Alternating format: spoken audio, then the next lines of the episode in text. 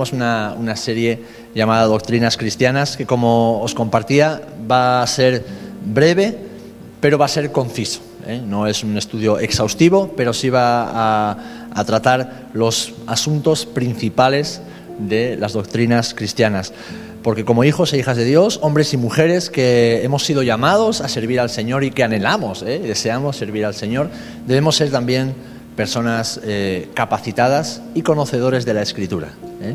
Hombres y mujeres que, que, saben lo que dice la Biblia, que saben manejar la Escritura como ese, esa espada de doble filo, no para atacar, ¿verdad?, sino para predicar para compartir las buenas nuevas y si tenemos que atacar, que ataquemos a, las tinieblas y a la oscuridad, ¿eh? que atentan contra la verdad de Dios. Bien, la semana pasada eh, comenzamos el tema 1, que es acerca de la Biblia. Y, bueno, pues hacíamos una breve introducción acerca de las diferentes traducciones que tenemos, cómo han llegado hasta, hasta nosotros, eh, cómo se han ido extendiendo y, la cantidad de miles de millones de personas que eh, han conocido la, la Biblia en su totalidad o en parte. ¿verdad? Hablábamos también acerca de la confiabilidad de los documentos escritos que han llegado hasta nosotros que confirman ¿eh? la veracidad de las Sagradas Escrituras. Eh, sabemos que la Biblia es verdad porque es la palabra de Dios y ella misma dice que es la verdad, eh, pero es un libro que, como decíamos, se escribió en un rango de 1600 años en tres continentes distintos por más de 40 autores, eh, pero toda ella es congruente, toda ella es veraz y toda ella tiene un sentido porque está dirigida por el Espíritu Santo de Dios, que fue quien inspiró a estos hombres para dejarnos revelada su palabra. ¿Vale? Hablábamos también algunos de los manuscritos, los, lo, comentaba, no voy a entrar en, ello hoy, está en el vídeo de la semana pasada, también las fechas estimadas de, redacción de la escritura. Y, terminábamos hablando de la importancia que esto tiene para nosotros, el reconocer la inerrancia y la inspiración de la Biblia. Es decir, toda la escritura, ¿eh? toda, desde el primer libro hasta el último, ha sido inspirada por Dios. Amén toda, es el soplo, es el, el aliento de Dios, el ruaj de Dios, revelado por medio de los hombres que Él escogió en su momento para revelar de sí mismo aquello que Él cree necesario y relevante para nuestras vidas. Lo vemos en segunda de Timoteo, cuando eh, Pablo se lo dice a su discípulo. Toda la escritura aquí se refiere al Antiguo Testamento porque es lo que estaba revelado, pero eh, también reconocemos eh, el Nuevo Testamento, los Evangelios, las epístolas y la profecía que en él hay como inspirado por Dios, porque ninguna profecía fue jamás traída, como dice el apóstol Pedro, por una revelación humana, sino que fue Dios el que lo reveló por medio de los santos profetas. Amén. Y después, importante, fundamental, la inerrancia. Es decir, la Biblia no contiene errores. Cuando algo no lo comprendemos es porque nosotros no estamos entendiendo lo que Dios está diciendo, pero no porque la Biblia esté equivocada. Cuando en algo no le encontramos mucho sentido, no es porque haya una confusión, no es porque Dios se haya equivocado o los hombres que la escribieron, aunque veíamos que hay un 1,5% en el cual eh, si hay ciertas eh, variaciones, no son en cuanto a la revelación, sino en cuanto a ortografía, formas de expresión que a lo largo de los siglos y con las diferentes traducciones en diferentes culturas, contextos y momentos, pues parece que se puede haber una contradicción o una confusión, pero no es no es así. ¿eh?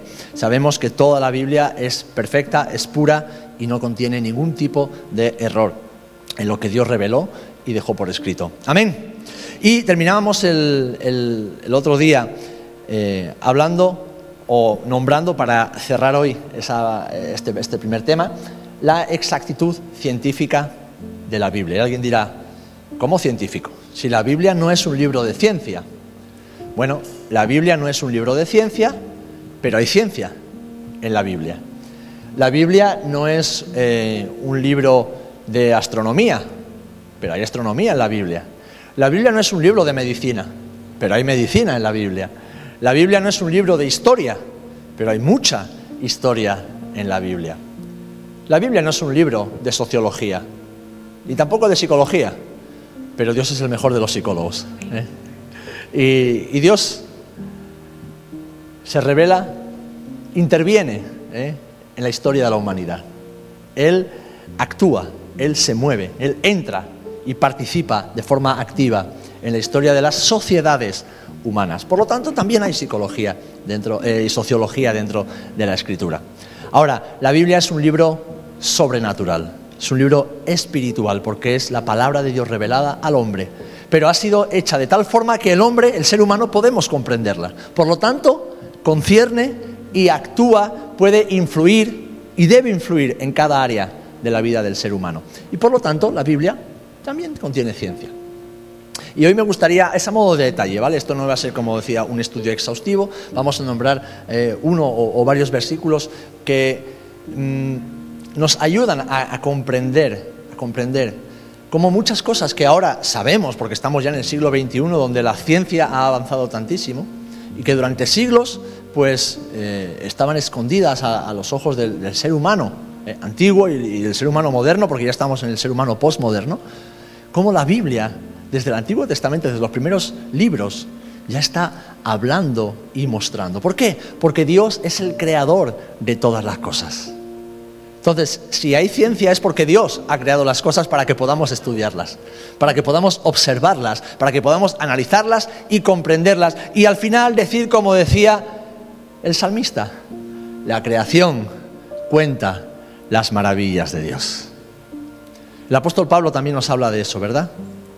Dice que hasta podemos ver a Dios por medio de la creación.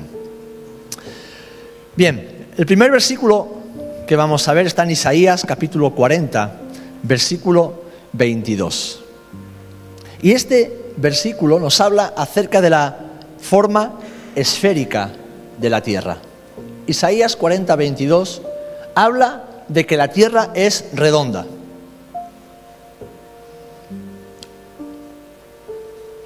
¿Hay algún terraplanista por aquí?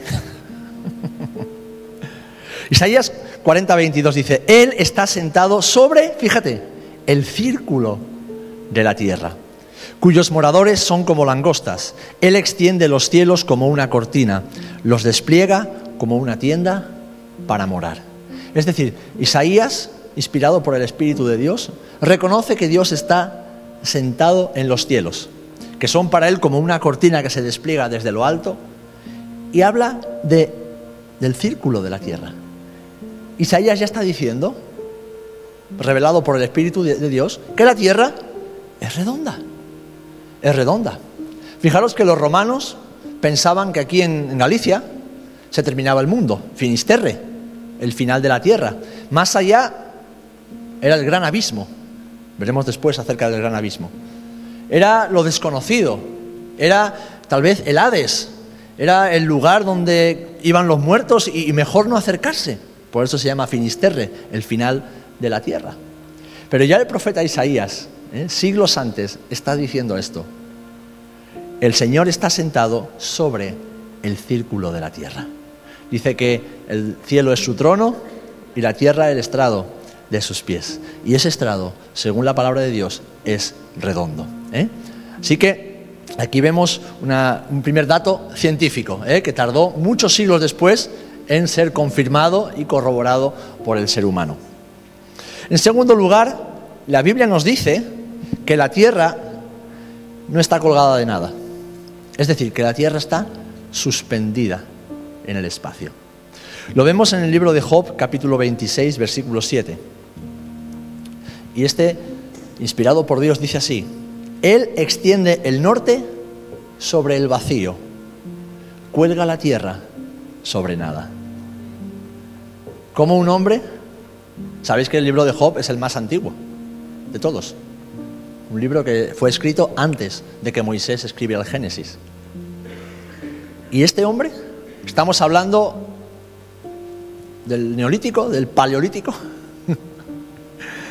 de justo después de que los dinosaurios abandonaran la Tierra está diciendo que la tierra cuelga sobre nada. Es decir, lo que muchos milenios después pudimos ver por medio de imágenes de telescopios o de satélites acerca de la Tierra y los planetas, ya está revelado en la Escritura, de que la Tierra cuelga de nada, es decir, está suspendida en el vacío por las leyes que Dios ha establecido para el universo y para toda su creación. Curioso, ¿verdad? Tres. Génesis 15:5 dice así. Y lo llevó fuera, Dios a Abraham, le está hablando a Abraham, y le dijo, mira ahora los cielos y cuenta las estrellas si las puedes contar. Y le dijo, así será tu descendencia.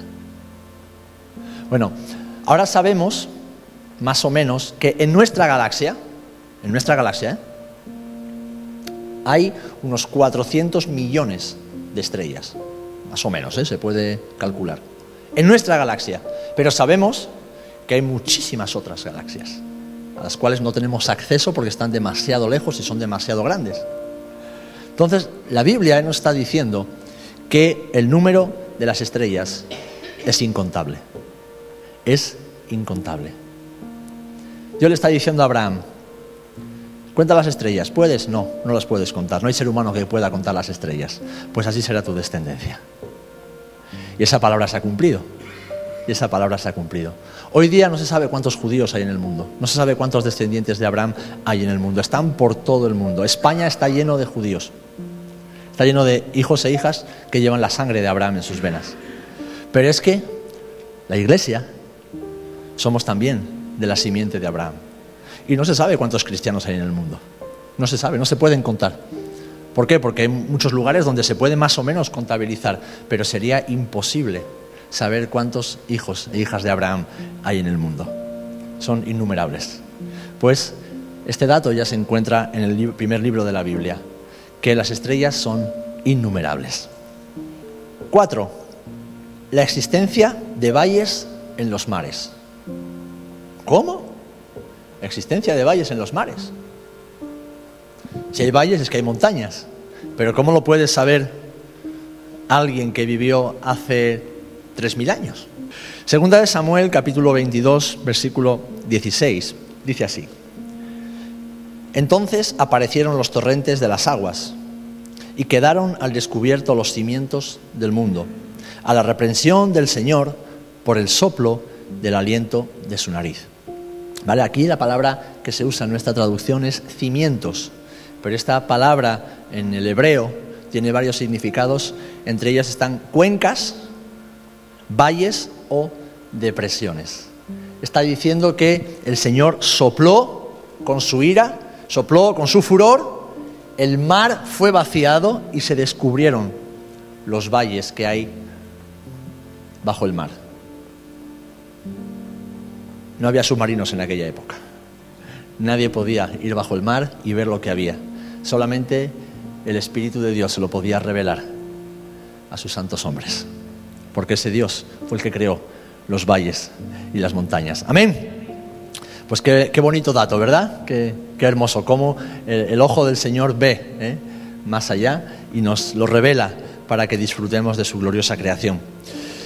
Cinco, la existencia de manantiales y fuentes en los mares. Ahora lo sabemos, la ciencia ha mostrado que bajo el mar hay manantiales, ¿eh? no solamente en las montañas, sino que bajo el mar eh, hay fuentes de agua que brotan por debajo del mar. De hecho, algo que está sucediendo y que tiene mucho que ver con los tiempos proféticos de Dios para la tierra de Israel, es eh, que de nuevo poco a poco está habiendo vida en el Mar Muerto. ¿Por qué? Porque están aflorando manantiales bajo la superficie terrestre, pero del Mar Muerto. Entonces están aflorando manantiales de agua dulce, no de agua salada. Y esos manantiales donde afloran y, van de alguna manera eh, compensando eh, la salinidad extrema que tiene el mar, hace que se produzca vida en cuanto a algún tipo de planta que resiste esas cantidades de sal tan, tan grandes, incluso seres vivos, es decir, ciertos animales y algunos peces que por unos días, por incluso semanas, pueden sobrevivir en el mar muerto. ¿Os acordáis de lo que habla Ezequiel capítulo 30 no, 37, no, 37 sí. Cuando habla de que cuando Jesús reine desde Jerusalén, desde el templo saldrá un río. Ese río pasará por en medio del monte de los olivos porque se habrá partido en dos. Y desembocará directamente en el Mar Muerto. Y todo lo que pase, por donde pase ese río florecerá. Hoy día es un desierto, pero en aquel tiempo florecerá. Sabemos que la prosperidad y el cumplimiento de las promesas de Dios para los montes de Israel, para la tierra de Israel, la tierra física de Israel, pasa siempre porque el pueblo posea la tierra que Dios le dio.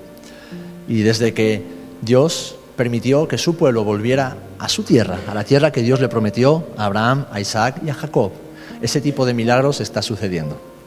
Que el desierto está floreciendo de nuevo y que en el mar muerto está volviendo la vida como un anticipo eh, profético de lo que sucederá cuando Jesús venga a establecer su reino milenario desde Jerusalén. Así que Dios se mueve e interviene en la historia. Y aquí nos está diciendo que existen fuentes y manantiales de mares, pero fijaros, lo dice en Génesis 7:11 y en Proverbios 8:28, es decir, hace mucho tiempo Dios reveló la existencia de manantiales subterráneos o de manantiales marinos. Dice Génesis 7:11, el año 600 de la vida de Noé, el mes segundo, a los 17 días del mes, en ese mismo día se rompieron todas las fuentes del gran abismo y las compuertas del cielo fueron abiertas. ¿Qué está diciendo? Que llovió y que el agua brotó. El gran abismo, en la terminología bíblica, está hablando del gran océano. Finisterre, el abismo. El abismo era el gran océano, ese lugar desconocido donde habitaban los monstruos marinos, eh, de los que nos habla también eh, Job. Pues dice que en ese día, cuando ya Dios cerró las compuertas del arca, empezó a llover y empezó a brotar el agua desde el gran abismo, es decir, desde el fondo del mar. Hoy lo sabemos, ¿eh? pues la ciencia nos permite acceder a esos lugares y comprobarlo con nuestros ojos. Eh, aquellos hombres solamente podían saberlo. además, recordad que el libro de, eh, de, Génesis no lo escribió Noé, lo escribió Moisés. ¿eh? Y Moisés no fue testigo presencial. Pero sí Moisés, siguiendo la tradición que tenía el pueblo de Israel de la creación y los acontecimientos, pero sobre todo la revelación de Dios, dejó plasmado que fue lo que tuvo lugar en ese momento. Y es que el agua vino de arriba y vino también de abajo. Y dice Proverbios 8:28, cuando afirmaba los cielos arriba, cuando afirmaba las fuentes del abismo. Es decir, cuando establecía, era Dios el que establecía. Aquí Dios eh, está hablando en Proverbios, está diciendo, ¿dónde estabas? ¿Eh? ¿Quién estaba ahí conmigo? Nadie, no había nadie. ¿eh? ¿Quién estaba allí? La sabiduría era la que estaba allí con Dios, creando y afirmando toda la creación. ¿Vale? Así que ya eh, se nos habla en estos dos pasajes, hay alguno más, pero he querido escoger estos dos, de la existencia de manantiales y de fuentes en los mares. Esto es ciencia, ¿eh? Esto no es, Esto es ciencia, lo que pasa que está escondida en la revelación de Dios.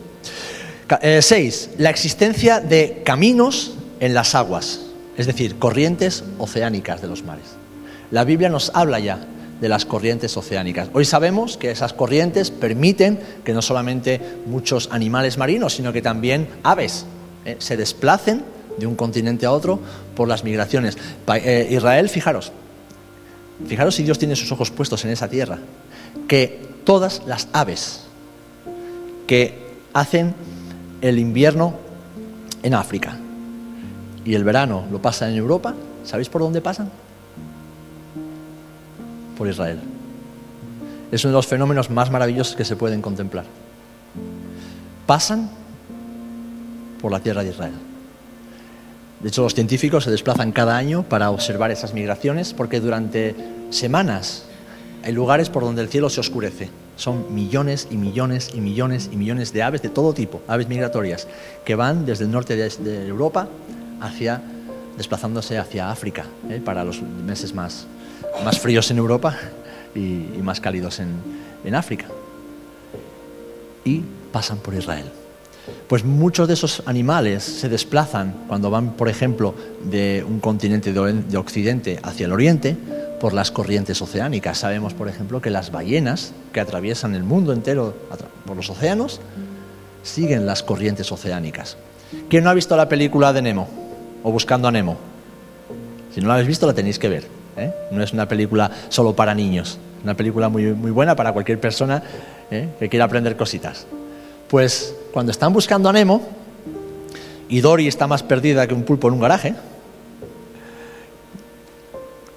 hay un momento de la, de la película donde se ve a esas tortuguitas en familia y, Nemo que, quiere unirse al carro, pero ve que hay una especie como de, como de cola, así de, diferentes colores más, más, claros. Bueno, están siguiendo una corriente oceánica y no tienen que hacer nada.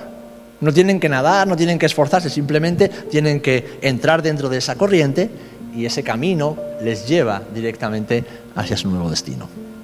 Pues eso que ahora los científicos, hace ya varios siglos, han descubierto, la Biblia nos habla de ello, son caminos. Dice Salmo, el Salmo 8, versículo 8, las aves de los cielos y los peces del mar, todo cuanto atraviesa las sendas de los mares, los caminos de los mares. La Biblia nos está hablando de estas corrientes, ¿eh? que al ojo humano son imperceptibles. ¿eh? desde un barco no se pueden ver. Desde un, eh, la orilla de un acantilado no se pueden ver. Solamente se pueden ver cuando estamos dentro del mar y somos arrastrados, somos llevados por este tipo de corrientes. Pues ya la Biblia nos habla de estos caminos, estos senderos eh, dentro del mar que permite a las especies que Dios ha creado desplazarse de un lugar a otro. Y fijaros que habla de que las corrientes oceánicas, como bien está comprobado, ayudan también a las aves a desplazarse de un lugar a otro y no perderse, llegar al destino eh, que ellos quieren alcanzar. Bien, siete. Algo tan básico como estudiarlo en la primaria, el ciclo del agua. ¿Quién se acuerda del ciclo del agua? Todos, ¿verdad? ¿Eh? Todos sabemos cómo funciona el agua. Alguien dice, el ciclo del agua, del grifo al vaso, del vaso a la barriga. Job 26.8 dice así, envuelve las aguas en sus nubes y la nube no se rompe bajo ellas. ¿Qué está diciendo? que el agua se evapora y queda retenida en las nubes. Y que las nubes no se rompen. ¿eh? No, no, el, globo no se explota y por lo tanto no se moja nadie, hasta que Dios no lo determina. Y en el capítulo 36, versículo 27 y 28 dice así, porque Él atrae las gotas de agua y ellas, del vapor, destilan lluvia, que derraman las nubes y en abundancia gotean sobre el hombre. Fijaros, en primer lugar nos dice que Él es el que envuelve las aguas en las nubes. Y después hace que ese vapor destile lluvia y se derrame sobre los hombres. Ahora bien, ¿qué pasa? Que ese agua tiene que volver arriba, ¿no? Eclesiastés capítulo 1 versículo 7 dice, todos los ríos van hacia el mar y el mar no se llena. El lugar de donde, fluyen los, de donde los ríos fluyen, allí vuelven a fluir. ¿Qué nos está diciendo Salomón, el ciclo del agua. Los ríos van al mar, el mar se evapora, ese agua se convierte en vapor y se condensa en las nubes, vuelve a caer, va a los ríos, los ríos van al mar, el mar va a las nubes, las nubes van al...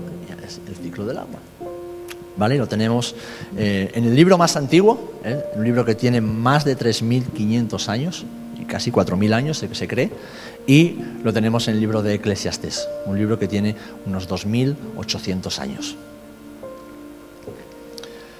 8. La reproducción según su especie de todos los seres vivos. Según su especie. Génesis 1.21 dice así, y creó Dios los grandes monstruos marinos y todo ser viviente que se mueve, de los cuales están llenas las aguas según su género y toda ave según su género. Y vio Dios que era bueno. Y en el capítulo 6, versículo 19 dice así, y de todo ser viviente, de toda carne, meterás dos de cada especie en el arca, para preservarles la vida contigo, macho y hembra serán. Entonces aquí ya el, autor está reconociendo que la reproducción ¿eh? se produce por géneros, ¿eh? por géneros, y que toda especie, todo ser vivo, se reproduce según su especie. Es decir, que no podemos juntar una jirafa y un elefante. ¿eh? Que el elefante y la elefanta tienen que hacer elefantitos. Y eso nos vale también para nuestros días de hoy y para todas esas ideologías extrañas y diabólicas que, estamos sufriendo en estos tiempos. Nueve, y ese es uno que me encanta a mí, la naturaleza de la salud, la higiene y la enfermedad. A la edad de ocho días será circuncidado entre vosotros todo varón por vuestras generaciones. ¿Por qué a los ocho días? ¿Por qué no a los nueve o a los siete? Bueno, tiene una explicación y es una explicación meramente científica. Al octavo día en que nace un bebé, toda persona, se produce un fenómeno muy curioso y es que es el día en que menos sangra nuestro cuerpo. Algo se produce en nuestro sistema circulatorio en que si nos eh, cortamos, si nos operan, si sucede algo, eh, es muy difícil, casi imposible que haya una hemorragia. ¿Vale? Eso el ser humano no lo sabía. Dios sí lo sabía. Dios sí lo sabe. ¿Por qué? Alguien dirá, no, pero siete días, no, se descansa al séptimo día, no se descansa al octavo. ¿eh? Pero Dios, que sabe cómo ha creado al ser humano, le está diciendo, porque claro, circuncidar ahora, con los medios que tenemos ahora, está bien, no, no, es peligroso, pero fijaros, circuncidar a un niño, es decir, cortarle la piel del prepucio, del pene, en una zona tan sensible, en aquellos tiempos, con un pedernal, con una piedra afilada, ¿eh? sin anestesia, sin bisturí. ¿eh? Cortaba, cortaba bien, pero eh, era algo peligroso. En cambio, Dios sabía que en ese octavo día los niños no iban a morir, no iban a sufrir, porque es el día en el que el cuerpo es el único día en la historia, y esto lo dicen los médicos ahora, de hecho hoy día, por ejemplo en Estados Unidos, los hombres, judíos o no judíos, tienen la costumbre de circuncidarse, por ya una cuestión de tradición y de higiene también, un tema higiénico y médico. Y los médicos saben que es el, mejor día para circuncidar al niño. Se puede hacer después, evidentemente, se puede hacer antes, pero eh, tiene sus riesgos, conlleva sus riesgos por el tipo de operación que tiene. En cambio, en el octavo día, es el día en el que el cuerpo del varón no sufre ningún daño. Y además, ese proceso de, eh, circulatorio permite que se agilice, facilite y mejore la cicatrización en una zona tan sensible. O sea que aquí ya tenemos un dato médico, ya tenemos un dato científico que se supo pues casi dos mil años después, ¿eh? pero que ya Dios tiene un sentido y un propósito. Si vamos a Levítico, capítulo 12 al 14, hasta el 14, 12, 13 y 14, y en Deuteronomio 23, del 9 al 14, ahí encontramos lo que denominamos las leyes higiénicas y sanitarias. Eh, por ejemplo, leyes acerca de la lepra, cómo curar la lepra. Leyes acerca de eh, la menstruación en las mujeres. Todo está ligado a la pureza o la impureza, ¿verdad? Pero tiene un sentido y tiene un propósito. Estamos hablando de algo que tuvo lugar hace miles de años, donde la higiene de las personas no era precisamente una prioridad. ¿eh? Vivían en el desierto, porque cuando Dios les reveló esto a Israel, ellos vivían en el desierto, un lugar inhóspito, con escasez de agua y además donde el polvo y, la suciedad eh, reinaban por doquier. Había casi dos millones de personas viviendo en tiendas, entonces, la higiene era algo importante, que luego Dios ligó a la pureza espiritual, ¿eh? porque todo tiene una enseñanza espiritual. Pero hasta un ejemplo, ¿vale? Y no voy a entrar en más detalles, pero un ejemplo, los, hombres que iban a la guerra.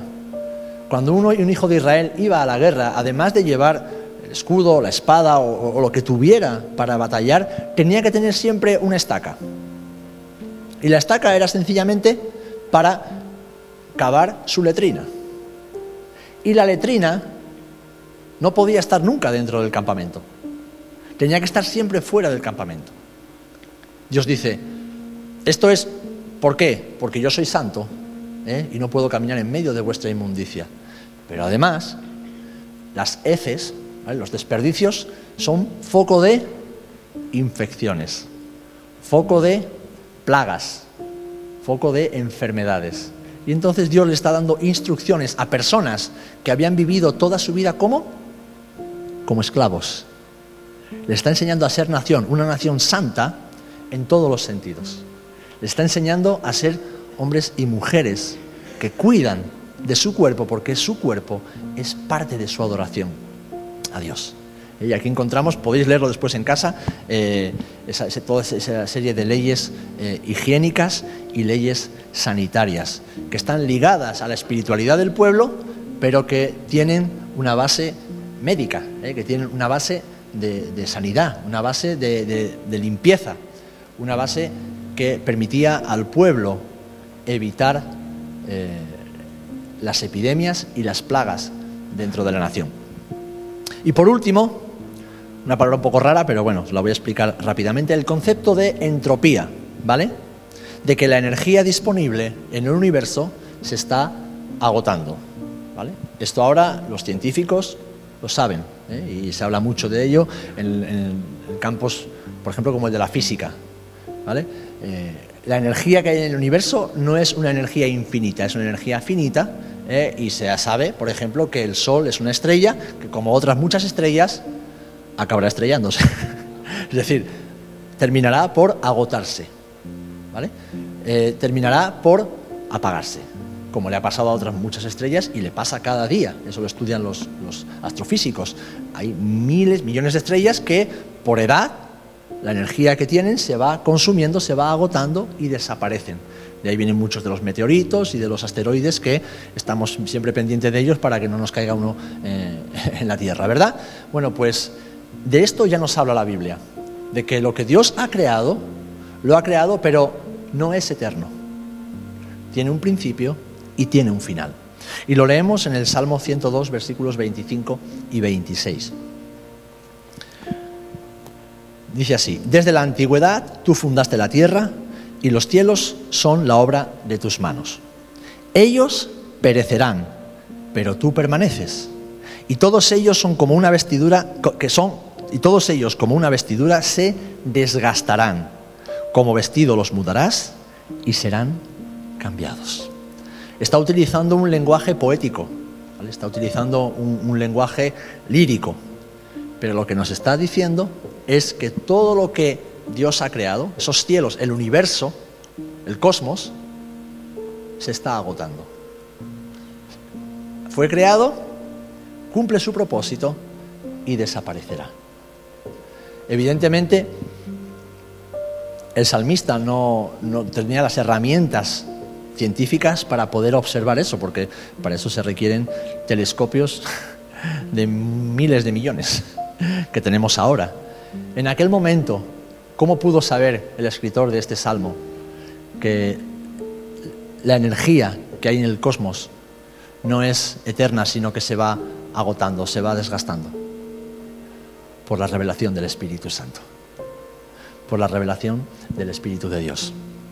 Amén.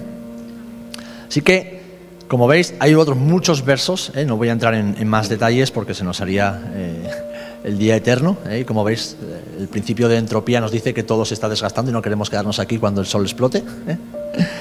Pero eh, este principio habla de la, de la degradación de la materia y la energía, llevándolo a un estado inerte, es decir, hasta el punto de extinción. Y ya la palabra, ya la Biblia nos habla de esto.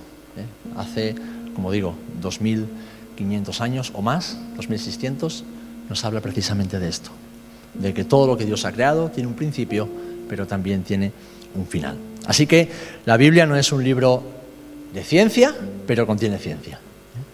La Biblia no es un libro de historia, pero contiene historia. No es un libro de astronomía, pero tiene astronomía. No es un libro de medicina, pero tiene mucha medicina. ¿eh? Es un buen manual de higiene. Es más, es un buen manual incluso de alimentación. ¿eh? En la Biblia se nos recomienda eh, qué debemos comer y de lo que no debemos abusar. Es un libro que afecta y que nos ayuda para todas las áreas de nuestra vida, nuestra alma, nuestro espíritu y también nuestro cuerpo. ¿eh? ¿Por qué? Porque la Biblia es la palabra de Dios. Es lo que nuestro buen Dios nos ha revelado, nos ha dejado para que aprendamos a conocerlo, para que aprendamos a amarlo y para que aprendamos a vivir una vida sana, ¿eh? una vida santa una vida que le agrade y una vida con propósito y con fruto. Y para eso, queridos hermanos y hermanas, Él nos ha dejado su palabra. Amén. Y es lo que compartimos, la palabra del Señor. Es lo que nos ha dado vida y es lo que sigue dando vida. Amén.